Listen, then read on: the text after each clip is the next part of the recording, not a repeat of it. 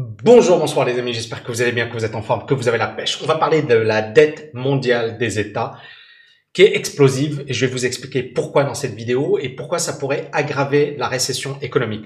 En attendant, euh, je vous présente ici donc le graphe du euh, Nasdaq et on parle effectivement le, Dow Jones a fortement euh, baissé vendredi. On parle de la plus forte baisse depuis 2020. Vous avez vu, euh, cette baisse, elle est juste assez euh, incroyable. Idem pour le S&P. On a énormément de valeurs qui sont effondrées.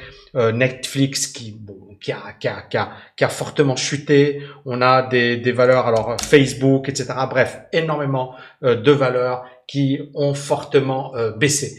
Et donc, pourquoi la principale raison, on la connaît tous? C'est la Fed et c'est effectivement le risque de hausse des taux d'intérêt de la Fed.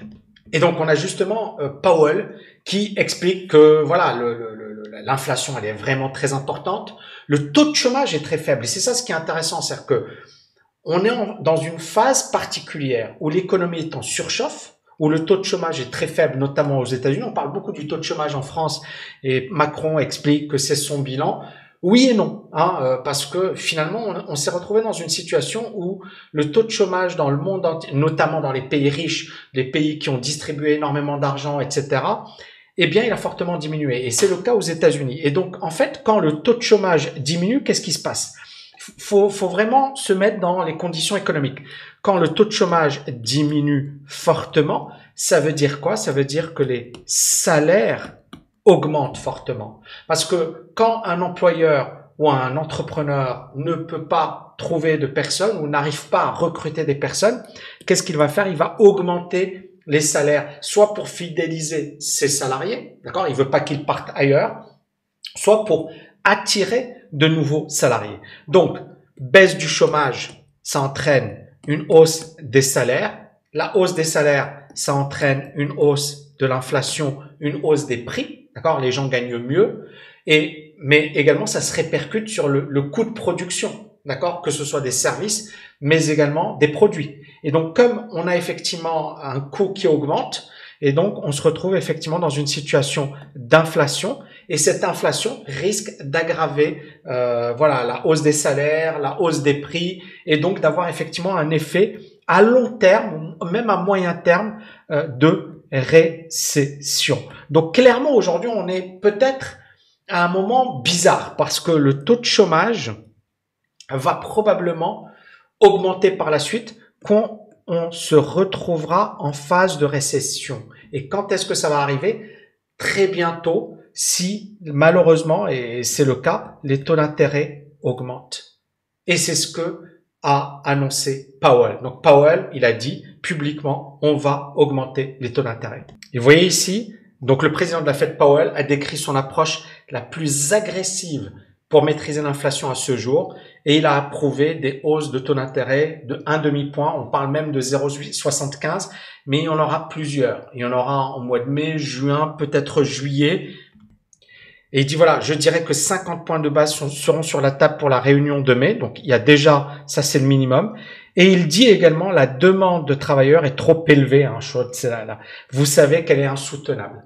Donc on est dans une situation où le taux de chômage est très élevé, où l'inflation est très élevée. On parle d'une inflation historique, vous voyez ici, depuis, depuis 1982. D'accord? On est sur l'inflation la plus élevée depuis ces niveaux.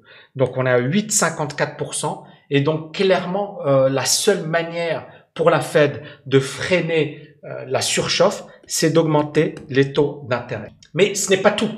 On a les obligations des entreprises européennes. Donc vous savez, les, les entreprises, elles vont s'endetter soit auprès des banques, soit auprès des marchés financiers. Et pour euh, euh, s'endetter auprès des marchés financiers, elles vont émettre ce que l'on appelle des obligations, d'accord, comme les États. Donc elles vont émettre des obligations et donc à partir de là, effectivement, euh, il y a un taux d'intérêt. Mais c'est la pire baisse de l'histoire des obligations d'entreprises européennes en, de, de, du plus haut au plus bas. Donc vous voyez ici, Europe's corporate bond market is officially going through its worst sell-off in history. Donc le marché obligataire des, des entreprises européennes est officiellement vient de connaître sa pire baisse de l'histoire. Donc, est-ce que vous comprenez que on n'est pas dans un moment, voilà, c'est pas c'est pas rien ce qui est en train d'arriver. Idem en Chine. Hein, je ferai peut-être une vidéo sur le sujet. La situation est très très grave en Chine. Donc, on a ici les obligations européennes qui souffrent. Et ici, vous voyez, c'est that's the steepest peak to true plunge. Donc, effectivement, encore une fois, drawdown du plus haut plus bas. C'est encore pire que ce que l'on a eu durant la pandémie de coronavirus et même la, la, la crise financière de 2008. Waouh, waouh, waouh. On est en train de vivre ça. Et encore une fois, des gens vont me dire, ouais, mais Tami, euh, tu fais peur. Euh, Tami, quand j'avais parlé en décembre, j'avais dit euh, la mère de tous les cracks et j'avais parlé effectivement de, de l'importance de se protéger.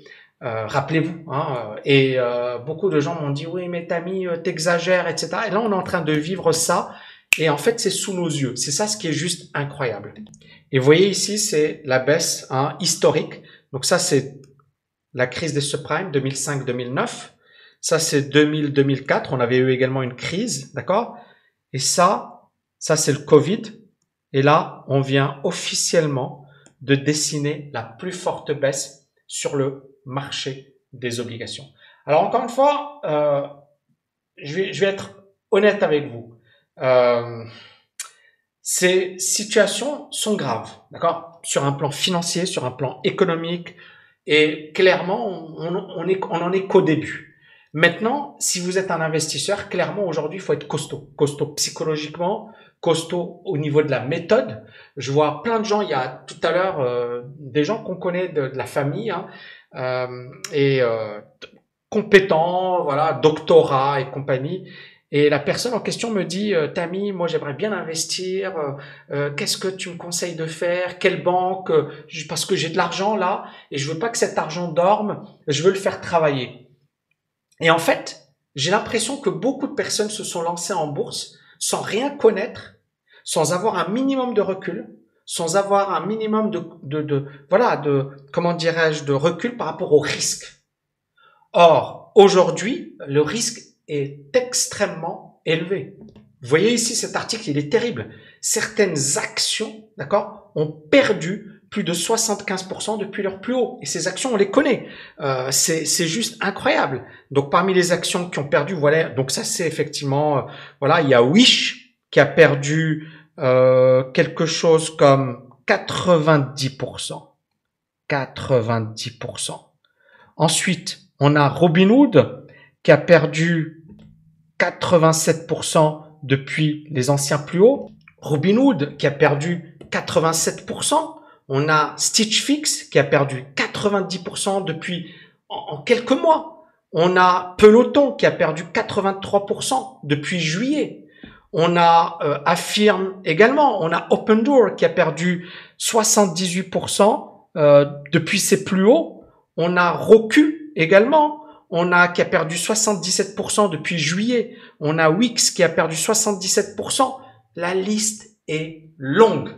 La liste est longue. Donc clairement, quand j'appelais à la prudence en décembre, quand je commençais à dire attention, etc., et que voilà, en fait, les gens n'ont pas conscience de ce qui est en train de se passer. On est en train de vivre quelque chose de très grave. Et le problème, encore une fois, c'est qu'on est piégé. Tu ne fais rien. Tu ne fais rien aujourd'hui tu as l'inflation, tu investis, tu as un risque de crack. D'accord? Et honnêtement, le, mon, réflexe en décembre, ça a été de me dire, créer un bootcamp sur les options. Et j'ai déjà commencé à lancer mes premières opérations, etc. Et pour le moment, ça se passe très bien.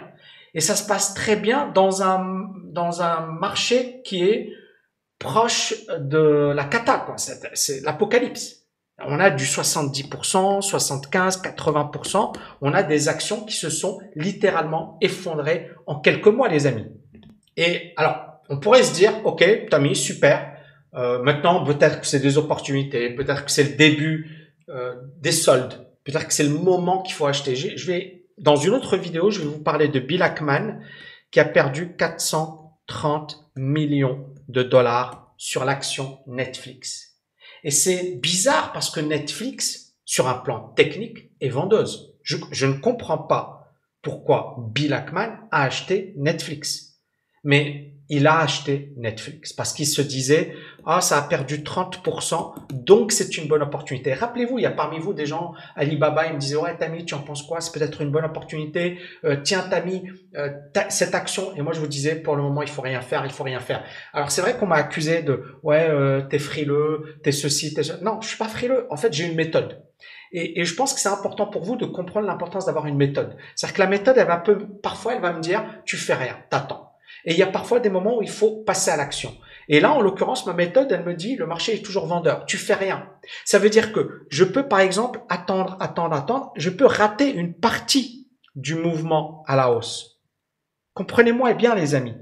Mais moi, si j'achète, si j'achète euh, une action, je veux être sûr que l'action est sur le point d'exploser à la hausse. Je ne veux pas acheter une action par là parce qu'elle a perdu 30%, finalement voir l'action à moins 50%, moins 70%, moins 85%, moins 90%. Rappelez-vous, le Nasdaq.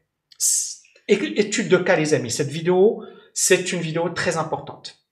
En 2000, d'accord, on a eu le crack des valeurs technologiques. Le Nasdaq a perdu 85% de sa valeur, d'accord? Bon. Ensuite, on a eu un marché qui s'est repris en 2003, puis on a eu une hausse en 2007, mais cette hausse était inférieure au niveau qu'on avait dessiné en 2000. Ça veut dire que les personnes qui avaient acheté par là étaient toujours perdants en 2007. Puis en 2007, on a eu un deuxième crack boursier, d'accord? Et puis on a le marché qui a commencé à se reprendre à la hausse avec des, nouveaux entrants comme Facebook, comme Tesla, comme Google, comme etc., etc. Et puis, le Nasdaq a continué de monter et il a fallu attendre, et là je vais mettre ça ici, il a fallu attendre 2016 pour récupérer son fric, pour récupérer son fric, c'est-à-dire les gens qui ont investi par là, d'accord? En 2016, il commençait à peine à être rentable. Autrement dit, 16 ans. Alors bien sûr, si la personne me fait du DCA, DCA ça veut dire quoi Ça veut dire j'achète, j'achète, j'achète, j'achète, j'achète, j'achète, j'achète, j'achète, j'achète, j'achète, j'achète, j'achète. Son point d'entrée moyen, il va être par là. D'accord Il va pas être sur les sommets. Mais il va malgré tout être assez élevé, d'accord? Et peut-être qu'il faudra attendre un certain temps, mais c'est beaucoup mieux de faire du DCA dans ce cas, d'accord? Surtout aujourd'hui, que d'acheter tout au même moment, d'accord? Et puis, euh, ça, c'est une manière de se protéger. Maintenant, il y a d'autres manières de se protéger, il y a d'autres approches, etc. C'est ce que nous, on, développe au, niveau de la TKL. Mais ce qui est intéressant ici, c'est quoi? C'est que beaucoup de gens te disent, ouais, mais la bourse, ça ne peut que gagner à long terme. C'est ce qu'on disait en 2000. En 2000, tous les journaux financiers disaient la bourse ne peut que monter, la bourse est le meilleur placement, etc. C'est ce qu'on dit aujourd'hui également. Et c'est ce que je dis également. Je fais partie des gens qui disent ça. Mais je fais partie des gens qui disent aujourd'hui, il faut être beaucoup plus stratégique dans sa manière d'investir. Il faut pas se faire piéger. Et aujourd'hui, les marchés sont dangereux. Point à la ligne. Mais au-delà de la bourse, on a un énorme problème qui s'appelle la dette publique des États. D'accord? Pourquoi un État s'endette Parce que il a ce que l'on appelle un déficit, un déficit public. Parce que vous savez, tous les États, ils ont des rentrées d'argent, ce que l'on appelle euh, des impôts, d'accord?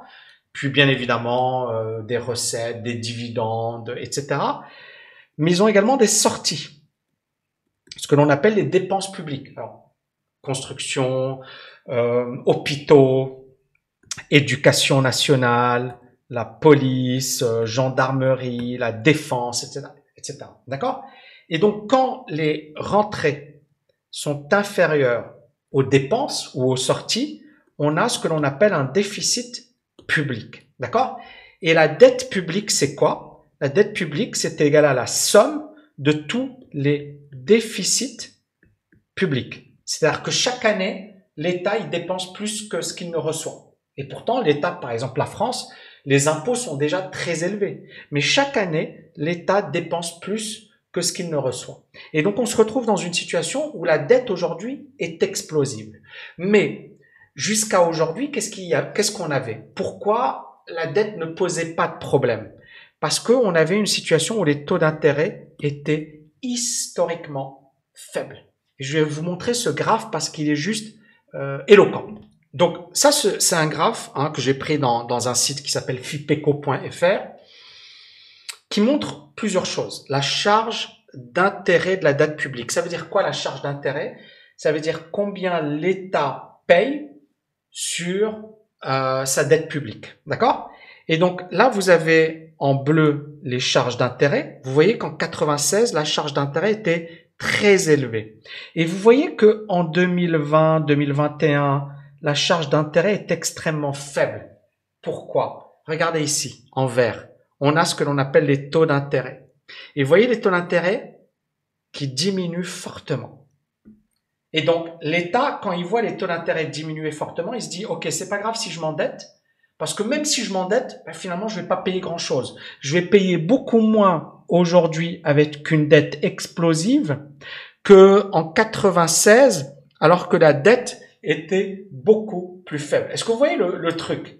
Et donc on s'est retrouvé dans une situation où comme la Banque centrale a diminué les taux d'intérêt, comme on a eu toutes ces politiques de quantitative easing, on a eu, en fait, on a gonflé artificiellement la dette publique. C'est-à-dire que les États n'avaient aucun problème pour s'endetter parce que la charge d'intérêt était extrêmement faible. Et le problème, c'est que c'est peut-être la fin de ce système on est arrivé à une situation qui est juste inédite où pour la première fois, les États vont devoir payer des taux d'intérêt plus élevés sur leurs dettes. Et qu'est-ce que ça veut dire? Ça veut dire que ici, la charge d'intérêt, d'accord, va augmenter. Et si la charge d'intérêt augmente, ça veut dire quoi? Ça veut dire que l'État pourra moins utiliser d'argent pour la police, pour l'éducation nationale, pour la défense, parce que il devra rembourser les intérêts.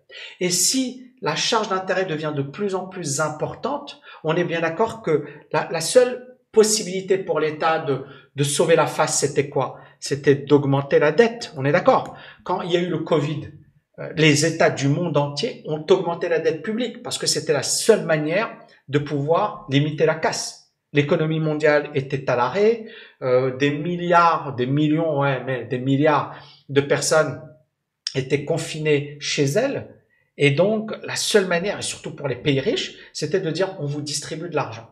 L'argent magique. Sauf que ça a créé finalement cette dette explosive et cette dette explosive sur laquelle les taux d'intérêt sont juste ridicules. Ici, voyez, les taux d'intérêt sont ridicules. La dette explose, les taux d'intérêt diminuent. Cherchez l'erreur. Cherchez l'erreur. Est-ce qu'un particulier peut faire ça? Est-ce que moi, par exemple, je peux aller, euh, je vais voir mon banquier, je vais m'endetter, plus ma dette augmente, plus ce que je vais payer à mon banquier va diminuer. C'est impossible. Et donc, on est arrivé à une aberration économique. Ça veut dire que les États n'ont pas besoin de se discipliner sur un plan budgétaire, puisque finalement ils se disent les taux d'intérêt sont faibles. Les gens manifestent, etc. Et donc ça provoque euh, des mouvements sociaux, ça provoque des demandes. Et donc l'État dit, OK, euh, vous n'êtes pas content, super, eh ben on va vous donner de l'argent. Et comme ça, vous serez content. Mais le problème, c'est qu'à long terme, ce n'est pas tenable. Ce n'est pas tenable. Et aujourd'hui, vous voyez à qui appartient la dette. Donc, on voit que la dette française représente 2834 milliards d'euros. Euh, que effectivement cette dette elle est répartie entre l'État, les organismes d'administration centrale, administration publique, sécurité sociale, etc. D'accord? Donc tout ça, effectivement, c'est la dette. La crise du Covid a entraîné un fort accroissement de la dette publique, et on le voit, hein, ça a fortement augmenté. Qui détient la dette publique? Regardez, ça c'est très très très important. Vous avez 48%, ce sont des non-résidents, des personnes qui ne résident pas en France. Et donc des États, euh, des comment dirais-je, des fonds souverains, euh, des, euh, des, des fonds communs de placement, etc. Vous avez les Français 27%, Vous avez les OPCVM, et OPCVM à savoir les SICAV 1,4%. Vous avez les banques, un établissement de crédit français 6,2%. Et vous avez les compagnies d'assurance 15,9%. Donc là, on peut dire que ce sont les particuliers français. Parce que c'est ça le truc, c'est que qui possède la dette, vous voyez investisseurs institutionnels, fonds de pension, fonds d'assurance, également fonds souverains, etc., fonds spéculatifs. 16% de la dette publique est détenue par des compagnies d'assurance qui achètent des titres de dette française pour les placements d'assurance vie. Les particuliers sont indirectement détenteurs d'une partie significative de la dette publique française et les banques en détiennent 6%. Donc ce sont les particuliers, l'assurance vie, etc. Tout ça, c'est la dette. Et puis bien évidemment, les gouvernements étrangers, les fonds communs de placement étrangers, les fonds souverains étrangers. Pourquoi je vous dis ça? Parce que 48%. Alors attention, il y a beaucoup de gens, il y a quand même des aberrations ou des gens qui racontent un peu n'importe quoi, qui disent oui, mais la France, mais pas l'Allemagne. Bah, apparemment, l'Allemagne, c'est 45% de la dette publique 45% de la dette publique allemande, elle est détenue par des non-résidents. Idem en Espagne. D'accord? On a Malte, c'est 18%, mais Chypre, c'est 82%. Donc on voit que les non-résidents qui détiennent la dette, euh, donc ça peut être les pays du Moyen-Orient, ça peut être la Chine, ça peut être d'autres, le Japon, etc. Donc des grandes puissances économiques, financières qui détiennent une partie de la dette. Ça peut être la Russie également, d'accord? Et donc à partir de là, ces, pays, si l'État est incapable, parce qu'on a beaucoup parlé du défaut de paiement de la Russie, hein, qui est euh, imminent euh, selon certains experts. Bon, c'est pas encore le cas, mais ça ne veut pas dire que la France euh, n'aura aucun problème. Ça ne veut pas dire que l'Allemagne, bon, elle est mieux placée l'Allemagne, mais est-ce que vous commencez à voir ce que je veux dire? Si les taux d'intérêt augmentent fortement, si les charges d'intérêt augmentent, si l'État n'a plus de marge de manœuvre, il peut plus s'endetter, si les investisseurs internationaux se disent, OK, nous, on n'a pas confiance, il y a 48%, euh, la dette française est risquée, l'économie française est risquée, on sort de la France. Qu'est-ce qui va se passer on risque d'avoir un effondrement de l'économie. D'accord? Donc ça peut effectivement avoir des conséquences extrêmement dommageables sur l'économie française, mais également mondiale. Et vous voyez, cet article est juste énorme. Des milliers de milliards d'obligations à taux d'intérêt négatif s'évanouissent dans la nature. Vous savez, donc quand je l'ai dit, on avait un endettement de la part des États. Regardez ici. Ici, on a le Covid, donc 2020. Vous avez la dette mondiale qui était de 4000 milliards, d'accord? Et puis, à taux d'intérêt négatif, je précise, 4 000 milliards. Donc ça veut dire quoi? Ça veut dire que sur cette dette, les États ne payaient pas l'intérêt. Ils recevaient de l'argent. Incroyable mais vrai. Ils recevaient de l'argent pour en augmenter la dette. Donc cette dette, elle, est passée de 4 000 milliards à 10 000 milliards de dollars. Donc on parle de 2020, d'accord? Jusqu'en septembre. Puis on commence à avoir une petite baisse, une hausse, et puis regardez là, cette dette ne représente que quelques 300 milliards de dollars avec des taux d'intérêt négatifs. Ça veut dire quoi? Ça veut dire qu'aujourd'hui, le gros de la dette sera avec des intérêts positifs. Ça veut dire quoi? Ça veut dire que de plus en plus d'États vont devoir payer beaucoup d'argent sur leurs dettes. Et comme on est aujourd'hui dans une situation explosive, avec la dette française qui explose, la dette américaine, la dette mondiale qui explose, on est dans une situation où on est bien d'accord. Aujourd'hui, on est en train de vivre un crack financier, mais la situation risque de s'aggraver avec l'explosion de la dette mondiale, avec la situation où les taux d'intérêt explosent à la hausse. Et on est parti pour. Et cela permet de comprendre pourquoi les obligations américaines sont effondrées. Hein. Vous voyez, TLT, c'est juste du délire. Euh, C'était là, on était en décembre. Et là, aujourd'hui, bah, ça a perdu 22% depuis les plus hauts. C'est juste du, du délire. Et vous avez, et là, c'est vraiment, vraiment, vraiment clé, l'euro. Alors, bien sûr, vous allez me dire, ouais, mais Tammy, pourquoi le dollar alors que le dollar a la même situation? En fait, c'est différent. C'est-à-dire que l'Europe a aujourd'hui le problème de l'Ukraine, le problème de la Russie, le problème d'un conflit, le problème d'un ralentissement économique. Et clairement, l'Europe est beaucoup plus fragile que les États-Unis. Et donc, le problème ici de l'euro, vous voyez qu'on est dans une énorme, énorme range depuis 2015. Donc, on a cette énorme range et l'euro n'a rien fait. Et là, on se rapproche. Donc là, la dernière fois, c'était en 2020. On se rapproche de cette zone des 1,04. Et si ça casse, ça voudra dire, alors bien sûr, les États-Unis vont tout faire pour que ça ne casse pas. Les États-Unis vont tout faire pour pourquoi? Parce que ça va être un handicap pour eux. Un handicap si si le l'euro euh, est trop faible euh, pour les États-Unis, c'est pas bon parce que ça veut dire qu'ils vont exporter, qu'ils vont qui vont importer euh, à moins cher, mais qui vont être, ils vont perdre en compétitivité, d'accord? Mais si l'euro casse, on est clairement dans une situation presque de euh, no man's land. Je, je, reviens ici sur un graphique très très très très long. Voilà, regardez. Si on casse ce niveau, le prochain support il se situe à 0,83 qu'on avait tapé en, en avril 2001. Maintenant, on n'y est pas, d'accord? Il faut vraiment, il faut vraiment le, le voilà, c'est c'est le risque. C'est normalement, ça devrait tenir par là, d'accord? Ça, c'est d'énormes supports, un 1,04, mais on casse les 1,04, ça pourrait euh, vraiment dégueuler fortement. Et là, on le voit, hein, les indicateurs sont sont négatifs, que ce soit sur une base euh, 3 mois, que ce soit sur une base mensuel également. Donc ça sent pas bon. Les amis, dites-moi ce que vous en avez pensé de cette vidéo. Est-ce que vous pensez que finalement la dette mondiale, ce n'est que le début? On risque de rentrer dans quelque chose de, bien plus dramatique. Euh, qu'est-ce que vous pensez des marchés financiers actuels? Quels sont les thèmes que vous aimeriez que j'aborde? Moi, j'ai envie d'aborder la Chine. Hein. Il, y a, beaucoup de problèmes en Chine. J'ai envie de les aborder. Juste une petite note positive. Euh, je je vais pas vous dire tout va bien quand tout va mal. On est d'accord. Mais c'est pas parce que tout va mal que, que c'est la panique, c'est la fin du monde et ça. Moi, je fais pas partie des gens qui vous disent ah là là, euh, sauf qui peut. Non, euh, je pense que les périodes de crise sont des périodes d'opportunité quand on les maîtrise bien. C'est également des périodes où on peut morfler.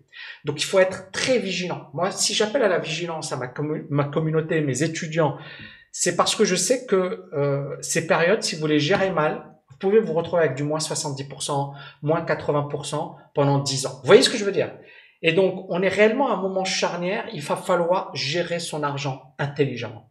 Il va falloir se former sérieusement. Hein. Si ça vous intéresse, on vient de lancer notre nouveau programme, le meilleur programme à ma connaissance dans le monde de l'investissement francophone. .im, d'accord? Stami.net slash im. Donc je vous invite à, à, le rejoindre si ça vous intéresse. C'est vraiment énorme. Je vais faire une, une conférence dessus. Euh, mais clairement aujourd'hui, on est dans un monde de plus en plus chaotique.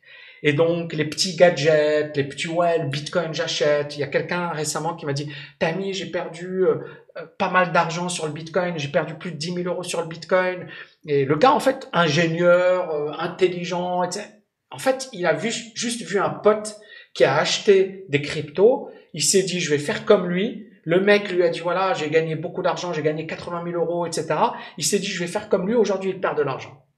Ça ne veut pas dire qu'il est ruiné, attention, et ça ne veut pas dire que c'est la fin euh, du Bitcoin. Mais ce que je veux dire, les amis, c'est vraiment, vraiment, vraiment, soyez patients, soyez prudents et euh, apprenez avant de, euh, de passer à l'action. Surtout sur les marchés financiers. Ça, une mauvaise décision, peut vous coûter très cher pendant 10 ans, 15 ans, 20 ans, 30 ans. Donc, avant de vous précipiter, réfléchissez bien, maîtrisez bien la chose et ensuite passez à l'action. Voilà les amis, c'était la vidéo d'aujourd'hui. Euh, je vais essayer de publier d'autres vidéos. Merci de liker, de partager. Je vous dis à bientôt. Ciao, ciao, ciao. Bonjour les amis, j'ai envie de vous poser une question. Est-ce que vous voulez agir? Est-ce que vous voulez agir? Parce que si c'est le cas, yes, je vous offre le livre audio Agir. Ce livre audio, c'est 22 euros à la FNAC.